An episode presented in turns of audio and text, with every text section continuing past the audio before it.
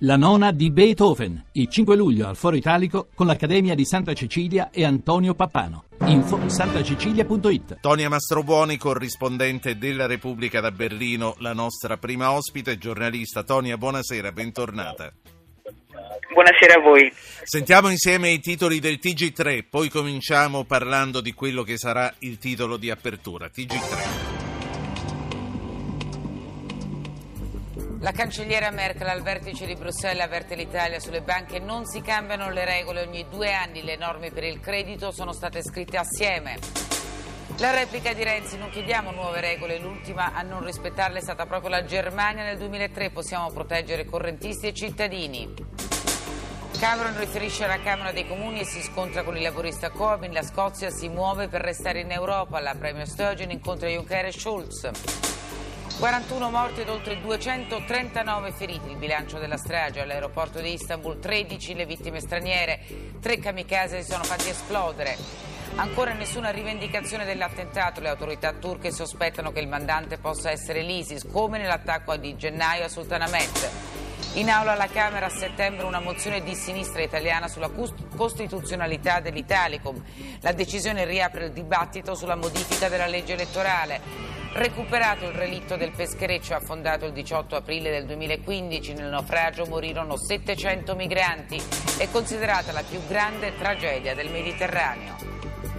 Non si cambiano le regole ogni due anni, dunque il richiamo della cancelliera tedesca al rispetto della nuova normativa che impedisce il salvataggio delle banche alla vecchia maniera è suonato un po' indigesto alle nostre orecchie. Tonia Mastrobuoni, eh, la vecchia maniera che poi come Renzi ha ricordato è stata la maniera tedesca. Secondo me è molto più importante la frase successiva che Merkel ha detto e che pochi citano, perché la cancelliera ha detto credo che le attuali regole concedano abbastanza spazio per soddisfare le esigenze di singoli paesi. Il diavolo si annida nei dettagli, secondo me, e eh, primo bisogna dire che Merkel, per Merkel non è stato questo un tema dei colloqui a Bruxelles, questo lo so una, insomma, da una fonte diretta. Lei ha risposto in conferenza stampa a una domanda e c'era molta più irritazione nelle sue parole rispetto all'ennesima richiesta di maggiore flessibilità sul patto, piuttosto che su questa questione sulle banche, su cui credo che Merkel abbia una eh, concezione, un'idea molto laica, cioè lei dice le regole devono rimanere quelle, non è che possiamo chiedere la sospensione o addirittura eh, di, di, di, appunto, di, ignorare queste regole, però sappiamo ormai da molti giornali, anche dal mio, da Repubblica, che l'ha spiegato bene oggi, credo, che eh, queste regole consentono delle eccezioni importanti, per esempio nel caso di crisi, se viene riconosciuta una crisi sistemica, eh, c'è una regola che consente di ricapitalizzare le banche e anche di prevedere delle deroghe alle regole molto più dure che sono state decise nel 2013 sugli aiuti di Stato. Ma scappatoie ce ne sono e la stessa Merkel oggi, eh, ora noi abbiamo sempre l'esigenza di appunto confermare la nostra immagine di una Merkel cattiva, che comunque è una Merkel che comincia anche a scivolare verso una campagna elettorale che sarà molto dura e molto lunga, e che però semplicemente dice le regole vanno rispettate e aggiunge subito dopo eh, son, confido nel fatto che all'interno di queste regole si possono trovare delle eccezioni. Poi di questa questione qui in realtà si stanno occupando direttamente la Commissione europea con cui l'Italia ha aperto un negoziato e eventualmente l'esperto di queste materie non è Angela Merkel, ma certo. è il suo ministro delle finanze Schäuble. Io mi aspetto sì. che lì possa ri, ri, avvenire una sorta di gioco delle parti tra Merkel più morbida, lui più duro, ma alla fine secondo me il punto di caduta è questo delle eccezioni a, regole che ci sono ecco. già e che non devono essere su cambiate. quali potrebbero essere scappatoie te lo chiedo dopo intanto faccio parlare un primo ascoltatore ricordando che per intervenire si manda un messaggio col proprio nome al 335 699 2949 Prato Francesco buonasera buonasera signor Francesco eh, lo, lo, lo, richiameremo. C'è eh, Renzo da Saronno. Renzo, buonasera. Buonasera signor Ruggero e ancora complimenti per la sua splendida trasmissione. Grazie. Volevo chiedere alla dottoressa e alla giornalista di Repubblica Mastrobuoni sulle banche. Io ho lavorato parecchi anni in una grossa banca. Bene, il tipo delle sofferenze è micidiale, sono circa 160-170 miliardi di euro. Ho l'impressione, ma può darsi che mi sbaglio, che prima della crisi c'è stata finanza allegra da parte di, di molte banche fornendo credito a contropartite che non avevano i loro fondamentali. Poi la crisi ci ha messo del suo.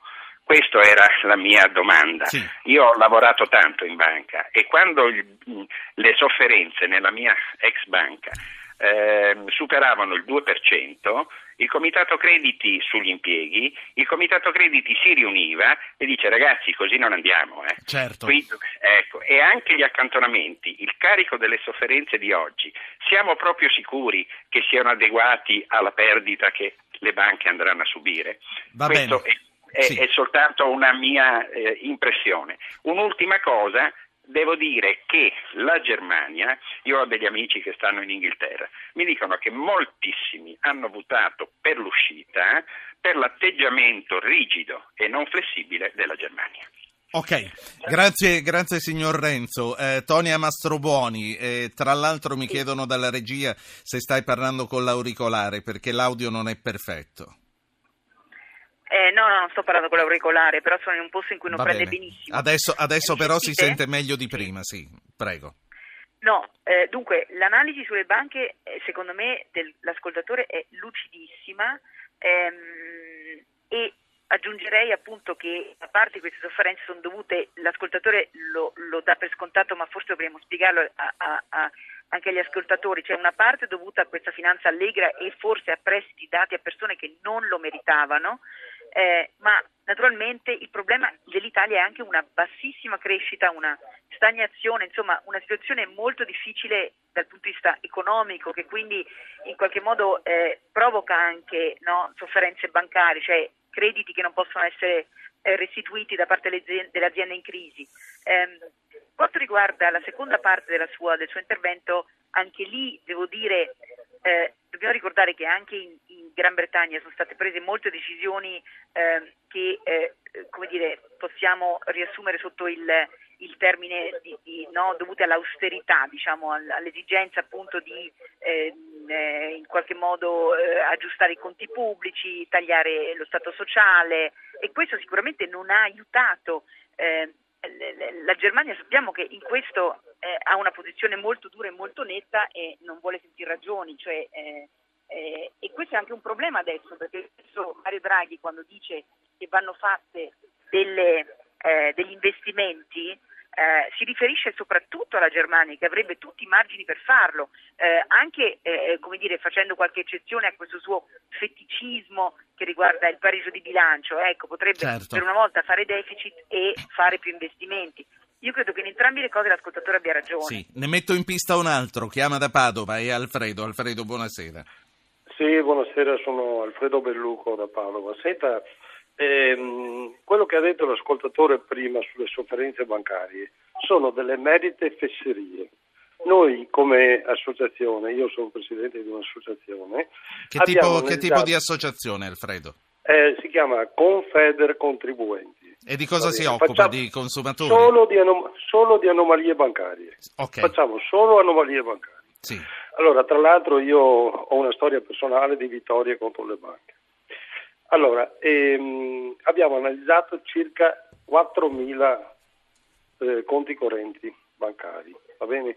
Su 4.000 conti correnti bancari l'85% sono intrisi di, di, eh, commissioni non dovute, truffe, anatocismi, ehm, eh, eh, giochi di valuta, usura, ovvero il superamento del tasso soglia previsto dalla legge. Noi addirittura qui a Padova vinciamo sia in sede civile e adesso anche in sede penale, perché il 9 novembre abbiamo un processo dove sono imputate due banche, tre bancari. Va bene? Quindi non è assolutamente vero che le sofferenze bancarie sono certe, liquidi ed esigibili, come prevede la legge. Probabilmente la verità sta in tutte e due le testimonianze e mh, io mi permetto di sottolineare che l'ascoltatore di prima ha dato una propria opinione basata sulle proprie esperienze come la sua, senza per questo dire delle fesserie. La saluto Alfredo, Tonia Mastrobuoni. Ma Tony. appunto, fatto che io non vedo, no, io non vedo la fesseria perché eh, il primo ascoltatore ha detto più o meno le stesse cose, cioè ha detto prestiti dati a persone sbagliate, una finanza allegra che significa molte cose, ma significa anzitutto appunto una finanza sbagliata, eh, delle speculazioni, eh, delle, delle, operazioni fatte per avvantaggiare qualcuno e, e, e, come dire, dimenticando appunto i soldi risparmiatori. Che, altro ha detto prima ascoltatore? Ora io capisco l'esigenza di fare sempre polemica, però eh, non, non, vedo grandi, grandi, differenze tra il primo e il secondo ascoltatore, Infatti. se non che il secondo ha messo molto più l'accento su uno scandalo molto italiano che riguarda appunto eh, i, i raggiri. Questo è veramente qualcosa che credo anche in Germania abbia colpito molto molto negativamente. Peraltro mi dicevano che un'altra cosa che eh, come dire, eh, nessuno eh, osserva mai, ma che è importante eh, per, per, capire eh, anche la valutazione che si fa a Berlino del, del sistema dell'Italia, è il fatto che noi abbiamo la, una delle più grandi banche italiane da due, tre settimane senza amministratore delegato. Ecco, immaginate in Germania se la Deutsche Bank fosse tre settimane senza amministratore delegato. Queste sono cose che, per esempio, in Germania no, non si capiscono, no? Cioè, eh, quindi quando uno fa una discussione con l'Europa e con la Germania sugli aiuti bancari, deve anche tener conto del fatto che il nostro sistema bancario, la famosa foresta pietrificata che secondo me non è poi cambiata tantissimo negli anni, eh, certe cose non, non, ecco, c'è poca comprensione anche per questo, anche per degli aspetti di governance, no? Quindi